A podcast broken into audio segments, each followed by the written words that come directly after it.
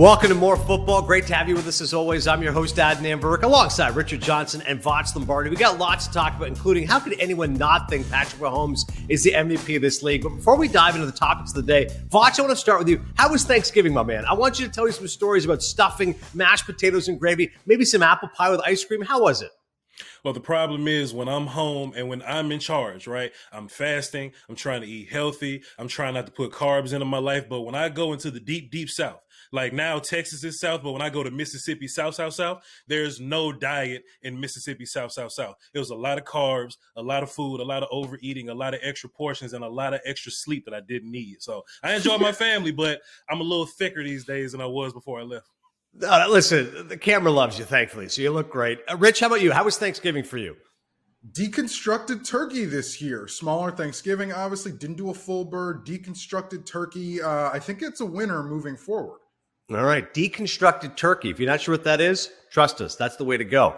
Let's talk about some actual football, guys. And listen, it was great to actually have football, albeit those two games were not exactly world beaters whenever the Lions and the Cowboys are involved, particularly this season. But the main topic of conversation, guys, has been COVID 19, the way it's impacted football. Now, we know it was going to be a challenge this year. But I did not think we'd have a situation where the Denver Broncos would have all four quarterbacks unavailable to play because of COVID 19 and then three of the guys not wearing masks. Vic Fangio, his credit, the head coach, did not complain. More disappointed the Broncos not following the protocols, did not blame the league. San Francisco 49ers, they can't play at home right now. Santa Clara County, no, you're out for the next few weeks. Guess what? Enjoy Arizona. That's an issue going to be for the 49ers, a team that right now is trying to battle towards the playoffs. And then we have the Baltimore Ravens. We were all hyped up for Ravens and Steelers on Thanksgiving night. Instead, the Ravens have had 10 straight days of positive tests.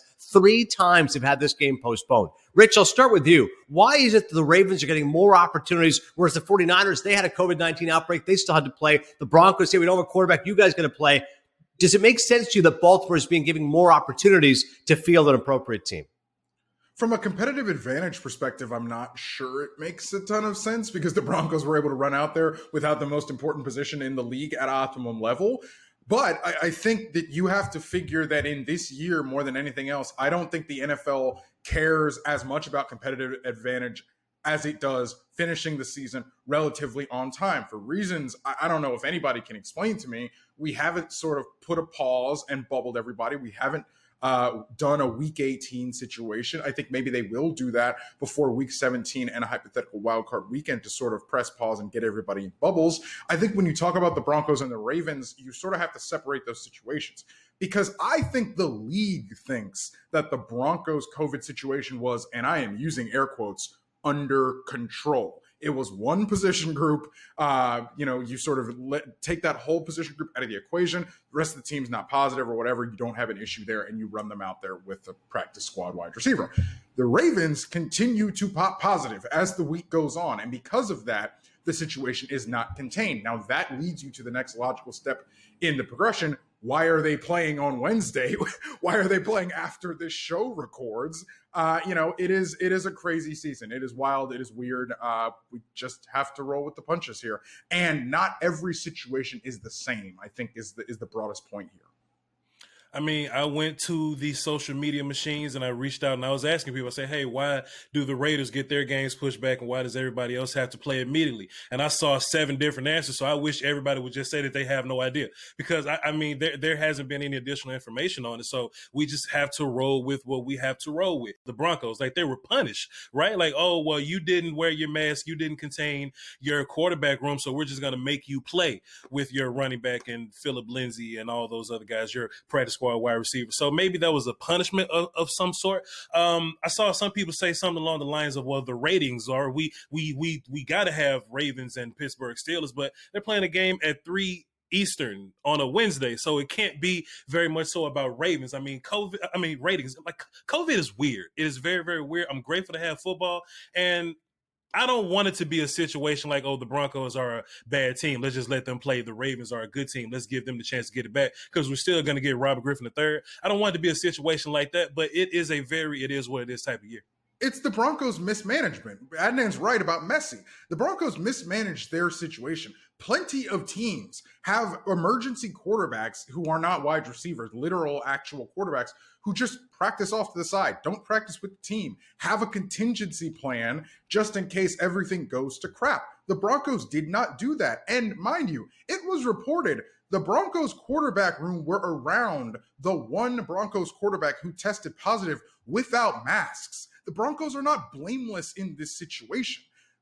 There is something to be said for the fact that the Broncos put themselves in this situation. And I think that's a big issue here. They're saying, all right, carelessness, malfeasance, that's on you. You fix it.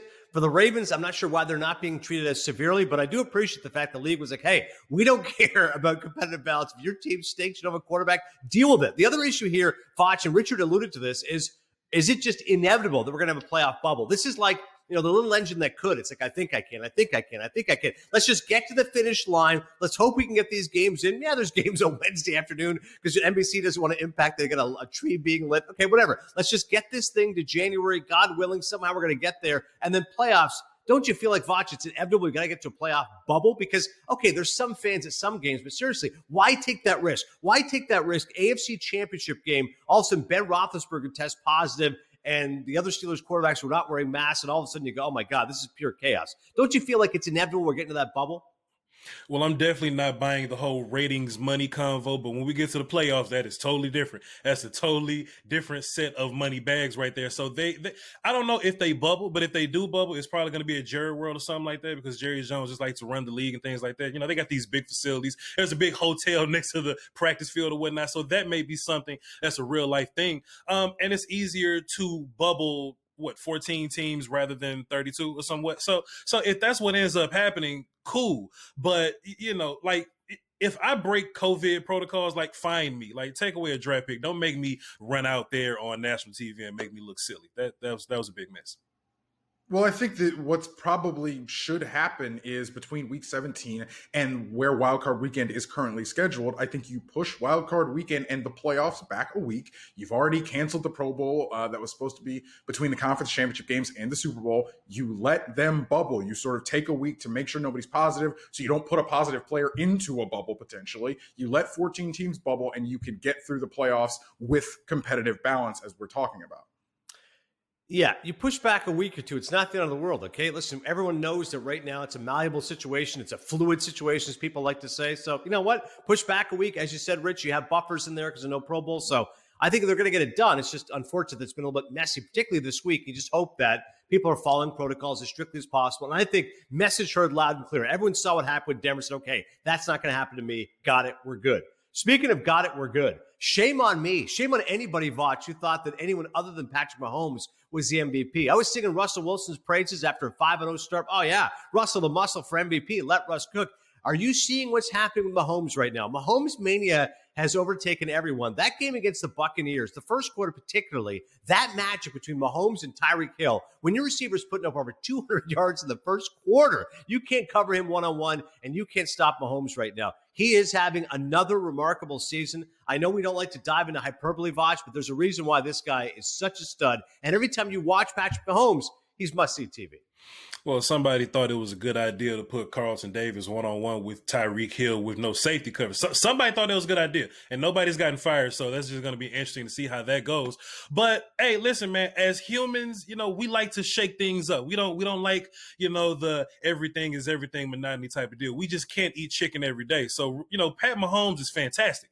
He's incredible. But, you know, when you're consuming so much football, we go, hey, Russell Wilson, you're not just handing the ball off to a running back. That looks different. Hey, Kyler Murray, you threw this big Hail Mary. That looks fun. Josh Allen, oh boy, we didn't see Josh Allen coming. So it, these stories are kind of writing themselves and it gets us excited. But quietly, and I don't understand, I can't fathom how quietly Pat Mahomes is just repeating a best quarterback in the league performance, right? Smoking everybody convincingly. The only game that he lost was against a common opponent, the Raiders, and then he came back and got his lick back. So that's fair there.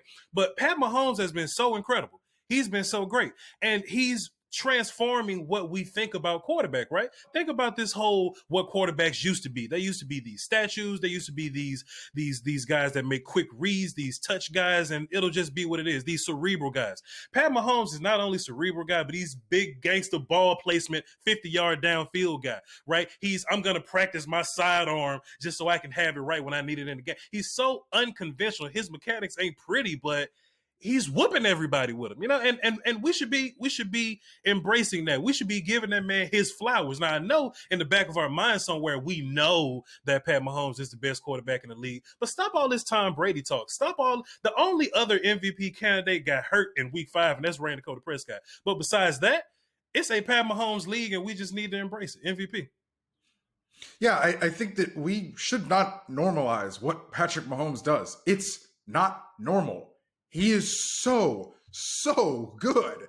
And I, I think that it, it's, I don't want to compare him directly to Michael Jordan, but you could do this thing where a guy like Michael Jordan or a guy like LeBron or a guy like Kobe could win the MVP in their respective leagues every year uh, when they were at their hottest. The MVP is a narrative award. Through five games of the season, the Seahawks were tearing it up. They were 5 and 0. The Chiefs were still figuring themselves out, clearly winning, not exactly lighting it up. But now, as the Chiefs grab everybody's attention, as we get to winning time in the league and one seed time in the league, it becomes a sort of coalescing of narrative around who is playing the best after Thanksgiving. That is going to be the Chiefs, it sure looks like. And it looks like Patrick Mahomes has already seized the MVP conversation back and will probably walk to it unless something else happens. Uh, you know, if the Chiefs win out or, or get through the rest of the season with only one more loss and end the season 14 and 2, I'm not exactly sure who else you're going to give it to. Yeah, think about the fact that Tyreek Hill, who is an incredible weapon for this Chiefs team, he said he thought Mahomes was trash at his first training camp. That's via Inside the NFL. And, and that first half against the Bucs, 359 passing yards. That's the most by a player in the regular season in the last 40 years. Like anytime you can say, we're talking about something, Voch, you haven't seen in 40 years, there's a reason why we get so excited about Mahomes. And you guys were talking about, even when you see his warm up, even when you see uh, the way that he trains, you know, it's like baseball style, the way he's throwing the ball, like sidearm, like you have to practice different methods to get to the level of where he's at. He has so much confidence. He has so much poise, whether he's in the pocket or has to scramble. He always feels like inevitably he's going to make the right play. I just think his game planning is great. His decision making is strong. There's just such confidence that I feel like it's oozing out of him every time, and it impacts the entire Chiefs team. Well, clearly Tyreek Hill didn't watch very much film at Texas Tech there. But you know, when you when you watch him though, and you know, I'm draft guy, right? So just every so often draft kind of evolves. I think we get smarter watching other teams get better or just watching other teams make mistakes. And once upon a time there was this big conversation about, well, this is my system and my quarterback has to be able to do this. I need this, I need that. And when you watch Pat Mahomes, I can see why, you know, you know, front office people were kind of, you know, nervous about him, right? His his his mechanics weren't the best. His foot placement wasn't great, this and that. You know, his elbow pointing was kind of weird, you know. But when you watch him, I called him magic. It, it, was it was magical some of the things he was doing. It's just throwing from different platforms, just the ball placement, right? And my in, in my mind, as long as you get the job done, that's what matters, right? So Pat Mahomes doesn't make it look pretty. But if you take this dude with this rocket of an arm, I mean, I can sit on the 20 on my on my knees and throw the ball to the end zone. Like if you have that level of arm talent and you can make these magical throws and you have this ball placement and you make backyard football look conventional somehow, then you take that dude and you build your offense around him. Don't make this harder than it has to be because you end up missing that way. That's how you end up drafting like Josh Rosen or something. Oh, Josh Rosen can run my West Coast offense like this, this, and this. But then football evolves from West Coast to more of a to more of a spread shotgun look. Now you're stuck with Josh Rosen. Get a guy that can do whatever whatever, and then build around him. And I think that's what Andy Reid has done so well. Magic Mike, Magic Mahomes. To zone. More live football than anyone else. Stream exclusive Premier League and UEFA Champions League. Stream every NFL game, including the Super Bowl. Plus, exclusive Red Zone. Showing you every touchdown, every Sunday. DAZN Start your free trial at DAZN.com and stream on multiple devices. More live football than anyone else. D-A-Z-N, DAZN. All right, let's move our attention from the AFC and Mahomes over to the NFC and what's happened with regards to that final wildcard spot. Because when you look at the teams, and no, we're not going to dive into the NFC least because it's pathetic and awful and miserable. But when you look at the other teams, you say, all right, even though the Buccaneers are seven and five, lost a couple of games, probably still going to make the playoffs because where is the pressure coming? Where is the other team that's going to leapfrog them? But what's happening is that there's a little bit of intrigue now towards that final wildcard spot because the Cardinals – they're reeling a little bit. Defense is kind of figuring out Kyler Murray, maybe. Vikings playing a little bit better. They've won four of the last five games since the bye. And how about the 49ers? Yes, they're nomads, okay? It's nomad land right now for San Francisco because they're vagabonds. They don't have a home, but maybe they're getting their groove back. General Sherman return. That's right. Richard Sherman, before he torches Atlanta, he figured he'd do a great job against the Rams. Six tackles and one interception. Richard, right now, this final wild card spot in the NFC is actually offering some intrigue these final few weeks of the season. Yeah, and it's because sort of nobody in that wild card race is sort of really taking it by the scruff of the neck. Obviously, as the Bucs come back to the pack, so it seems. Uh, the Vikings are a team who we sort of left for dead uh, mid October, but have now reeled off some wins. And there's always a team that does this every year, right, Voch? There's always a team that rips off some wins right around Thanksgiving, and you start to notice, you start to say, hey, they're playing good ball, and they get into playoffs hot, and maybe they make some noise wild card weekend. Yeah, man. I mean, it it it does indeed happen every single year. I think last year, like the Titans, right? Like they kind of start off a certain kind of way. They had to get used to Tannehill. Then midseason form happens. You know, Derrick Henry gets about forty carries. Now they're this playoff team that can beat good teams in the actual playoffs. And I think that's happening. One thing about me, I'm not going to be told so. I'm not going to pat myself on the back. But the Buccaneers are in a weird little situation. If you look at the 49ers, I thought that the 49ers were like kind of bad, but they just have willed themselves like into the fight still. Like like they're fourth place, don't get me wrong, but they're like one win behind the Tampa Bay Buccaneers. I mean, they got six losses or something, you know, Tampa Bay got five. So what happens if Tampa Bay, you know, loses two of these next few games here? I think Tampa Bay even plays the Vikings, and the Vikings are in their own comeback mode. So it's it's just so interesting how this year, in my opinion, where everybody just kind of sucks a little bit, how this year you're this close from having a top 10 pick, but you win three games and you can stumble into those wins. You can clearly win. However, you win those games, just win them. And now you're back into this playoff conversation with an extra playoff team. I think it's interesting. I think it's fun. I love it. Horns are honking right now for Kirk Cousins. He's got 11 touchdowns over his last four games as you're channeling Al Davis and just win, baby. The bottom line is this for Tampa Bay, there's clearly a disconnect between Tom Brady and Bruce Arians. Will they figure this out this season? Will there be a separation in the offseason? That remains to be seen. But when it comes to front office moves, we saw a couple of moves here made with regards to the Detroit Lions and the Jacksonville Jaguars. Matt Patricia with the number two pencil behind his ear, and he's got a laminated sheet. Guy was a disaster. Okay, the Lions they went nine and seven back to back seasons with Jim Caldwell. They said, "No, we need an upgrade. We're going to bring in Patricia." Well, Patricia was a mess. The players didn't respect him, didn't like him. Bottom line is the Lions jettisoned not only their coach but also their general manager who made the decision. And for Jacksonville, look at David Caldwell's record. And when it comes to draft, particularly in the first round, the picks just didn't work out. Whether it's Jalen Ramsey being dealt, Leonard Fournette didn't work out, Blake Bortles, obviously, Luke Joeckel. Richard, I will cede to you since you are the Jaguars fan. your thoughts here. It's, it's rare you find a Jaguars fan, a guy who's passionate about it. But you made a good point in our meeting. The draft is actually better than you think, just in different ways when you look at Caldwell's record. Yeah, when you look at the what happens from rounds three through seven, I think you've said, okay, Dave Caldwell, the scout, and he was a scout with the Falcons before he was GM at the Jaguars. Dave Caldwell, the scout, comes through. You see the scouting prowess. James Robinson is one of the two or three best offensive rookies in the league right now, besides Justin Jefferson and Justin Herbert. And I'm serious about that. He's an undrafted free agent that the Jaguars unearthed. Uh, you're impressed with what Dave Caldwell has done with rounds three through seven the problem is the Jaguars have high picks in rounds one through three. And whether they're not on the team through mismanagement, whether they're not on the team because they did not play well, those picks have been bumbled. And those picks were bumbled for multiple years. Now, there are other things uh, that were wrong in Jacksonville with Tom Coughlin and, and the fact that they alienated some of their good rounds three through seven picks. Yannick Ngakoue comes to mind. Uh, there's a lot of other problems in Jacksonville, but the deck the deck for a new GM is pretty good right now. You got a ton of cap space. You're not really tied to anybody on this roster. Uh, the good players that are on the roster are young and on small contracts because they were round three through seven picks uh, or undrafted free agents, and you're probably going to get a top one or two or three pick to go get a quarterback. So if you're a general manager, you have basic carte blanche here to make of this uh, organization what you want as a top decision maker. Shad Khan, for better or for worse, has shown that he will keep decision makers around. Dave Caldwell was in this job for seven years. Now, you take that and then you compare it to the Lions. While the Lions do have the quarterback set with Matt Stafford, what else do they have? There was a flaw in team building in trying to make this Patriots West or Patriots Midwest, I guess I should say, uh, with both Matt Patricia and Bob Quinn sort of structuring the whole organization like that. Because of that, you've got a defense that tried to play a scheme it could not do in cover one for three years and kept doing it. Paid a lot of defensive pass rushers who can't really rush the passer very well.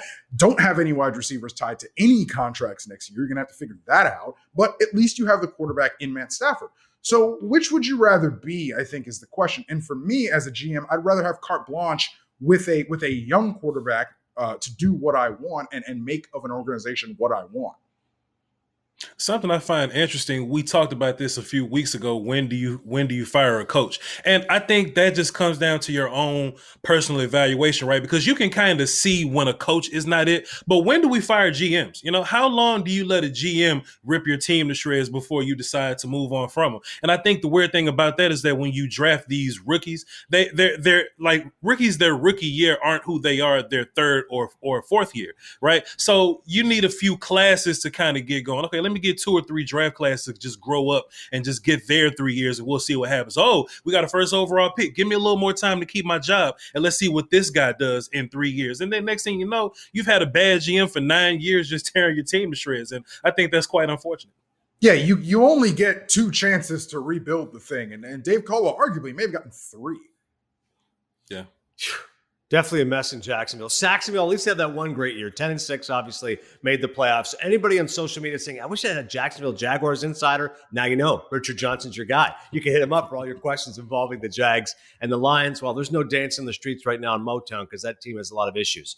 Having said that, we move on to the Browns. And this is a team where you say, put up or shut up. You go, hang on a second. Are the Browns actually going to make the playoffs? And before we discuss their virtues, I got to bury Baker Mayfield. Like this guy's, he's on my TV more than anybody right now. He's on my TV more than Jimmy Kimmel. Another commercial, like please enough. Can you actually do anything on the football field besides just be a game manager? Like I could hand the ball off to Nick Chubb. I could let my defense win games. So let's not get this mistaken. This is not the fabulous Baker boy, obviously turning this team around. This is the Browns realizing, hmm, we can win as long as Baker Mayfield doesn't shoot us in the foot. We've got a great running game. We've got an outstanding defense, and we got a pretty favorable schedule. So right now we're at eight and three. We can get this done. This is the first time since 2007 they are not going to finish with a losing record. And I'm not trying to diss the dog pound here, Voch. But yeah, you're probably going to make the playoffs. That doesn't necessarily make you a great team. And Baker, I'm not going to give you props just yet. I'm dissing the dog pound, sir. And then let me just say this right about Baker, just my little growth about Baker. I hated him in his little insurance commercials. I hated his acting or whatnot. But then I saw Deshaun Watson in like an Amazon commercial acting, and I hated his acting. I just couldn't stand it. So I was like, you know what, Baker, you all right, man. But I just find it interesting that the Browns have been winning ball games and other teams have been losing theirs. It, it's it's it's interesting. There are plenty of teams this year that are just winning, but I can't really explain how. They've just taken everything away away from old Baker, and they're just playing defense. They're just running the football. We're gonna chub you to death. We're just gonna uh, we're just gonna hunt you to death, but we're not gonna let Baker Mayfield tear this thing up. And it's interesting because they're treating him like he's a rookie quarterback almost, right? Like they're taking away his responsibility. They're gonna run. They're gonna play action. They're gonna roll him out, but they're not gonna let Baker Mayfield do Baker Mayfield things. It's interesting. Does that mean that Baker Mayfield is a bust? I don't know. He's just a bustable player that you may be winning with. Uh, does Baker Mayfield take you out of the quarterback market? Like if you can get a good deal to trade up to get one of the guys this year, would you pass up on that? I don't know. Baker Mayfield may be a really good bridge guy uh, for your young dude, and you just let Baker do Baker things, and then he moves on to another team like the Indianapolis Colts that are going to need quarterback help in the future. I don't know. Um, they're getting it done, but I'm still not prepared to say nice things about the Cleveland Browns. But they've won more games than the Ravens. So what you want me to say? I do think Kevin Stefanski and that staff need some credit for how they have morphed this team, right? Last year, you get the high price wide receivers, the duo there, uh, and you sort of throw Baker in and you thought it was going to be high flying or whatever. You were asking Baker to do way too much. This year, they have dialed it back. Now, yes, these are training wheels. I mean, I watched this Browns team on, on Sunday. Uh, they they're only asking Baker Mayfield to do like three or four things really. Now he is doing those three or four things well. The problem is when it gets outside of that, you have a problem. Now, it doesn't matter against the Jacksonville Jaguars. It will matter the first weekend of January if they are playing a home or a, a, they are playing a playoff game. Uh, and so that's where I think the Browns are in a situation where, okay, they've sort of protected Baker Mayfield as much as they can. Uh, and now you try to maximize his uh, maximize what he's good at, and, and that's what the Browns have been doing well. Yeah, Baker Mayfield's got two touchdowns in his last four games. Okay, that's not elite quarterbacking. Both those came in week 12. I will give them credit. I agree with Rich mentioning Stefanski. Also, Callie Brownson, the first woman to coach an NFL position group in a regular season. That's pretty cool and definitely notable. And their next two games are now against the Titans and the Ravens. So perhaps more stiffer competition for Cleveland to see if they are really a legit playoff team. You can put up or shut up. And ultimately, Chubb has been great. 384 rushing yards for the last three games. As Voch said, it's the line of the episode so far. They're going to chub you to death. All right, good people. Let's talk some games right now for week 13. How about the Rams and Arizona? You think high octane offense of Arizona, right? Well, how about Jared Goff's numbers? I mean, last year against the Cardinals, he had 743 passing yards, five touchdowns, and no interceptions. The Rams defense, we know but they're obviously strong playmakers. And Arizona's come back down a little bit to earth, Rich, after maybe feeling themselves a little bit. Lots of hype around Kyler and company. I feel like this is a big game for Arizona in a divisional game against the Rams. Yeah, Kyler, you don't know if that shoulder is 100% right now. They have absolutely come back down to earth. You think about, oh, maybe the league sort of figured them out a little bit after getting some film when they were hot. Uh, the Cardinals were a great story. The Cardinals are still in the mix. They're still sneaking around the chicken coop, but yes, have not played well the last couple weeks.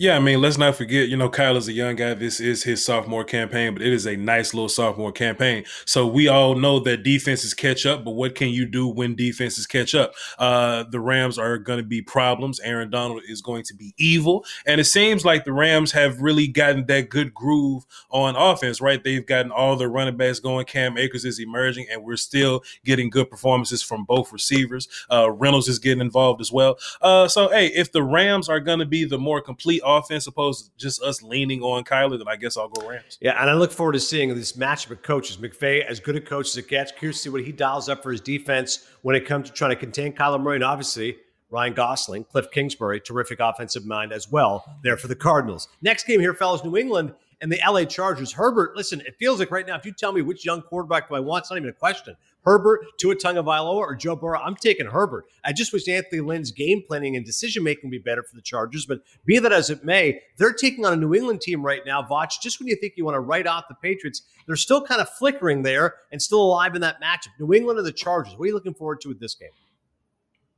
Oh, buddy, let me tell you something. I'm gonna be consistent. I ain't been wrong yet. Okay, the Chargers gonna come out there. They're gonna win, win, win. Herbert's gonna get his numbers. Uh, uh, Keenan Allen's gonna get 20 targets or whatnot. They're gonna put all these big points up on the board. Belichick is gonna keep things reasonable. Cam Newton's probably gonna be terrible. They're gonna run the ball a whole bunch, throw it to James White, and the Chargers are probably gonna win the majority of the game until we get to the fourth quarter. Three minutes left. The Patriots are going to come back and win it.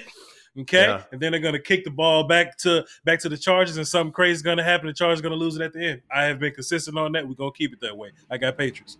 Yeah, the Patriots have been gutting out wins. It's been ugly, but hey, maybe, maybe they're on the right track. Uh, you know, I think they maybe have a little bit too much competition for those wild card spots in the East. It's it's crazy that we're talking about the Patriots and a wild card spot, but that is a whole nother uh, that's a whole nother animal. Uh, when it comes down to it, Adnan, your point is well taken. If this comes down to a close game, and Lord knows because it's the Chargers, it's going to come down to a close game.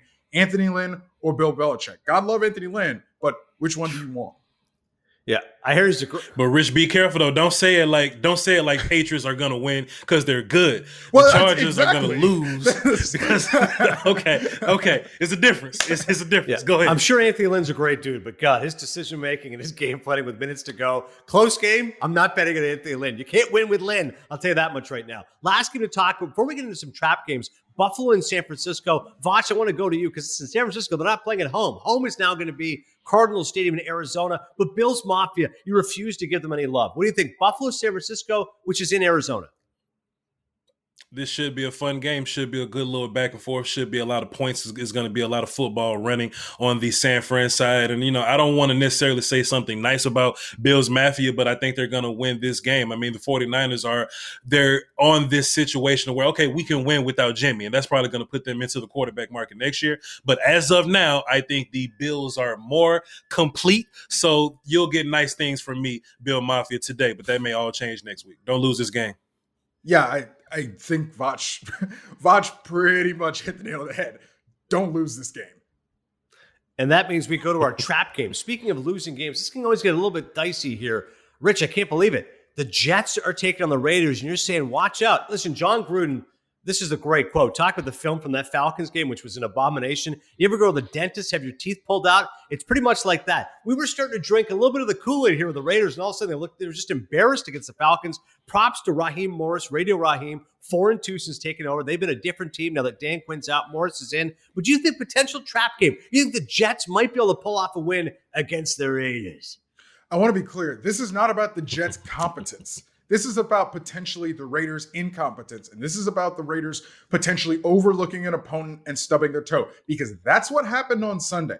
Everybody, Raiders reading their own press clippings. Everybody's saying Derek Carr is playing really well, which he was to that point on Sunday. Everybody's saying the Raiders are gelling, coalescing, fought against the Chiefs. Uh, maybe they've got something here. And then they go out and they put out the performance that they did on Sunday.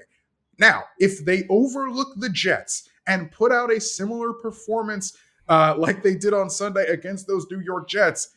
Look, it's professional football. And the Jets, the bumbling Jets, even though they are the worst team in this league, with a bullet, it doesn't mean Derek Carr can't throw three picks and the Jets can't find a way to, to pull this out against uh, all odds.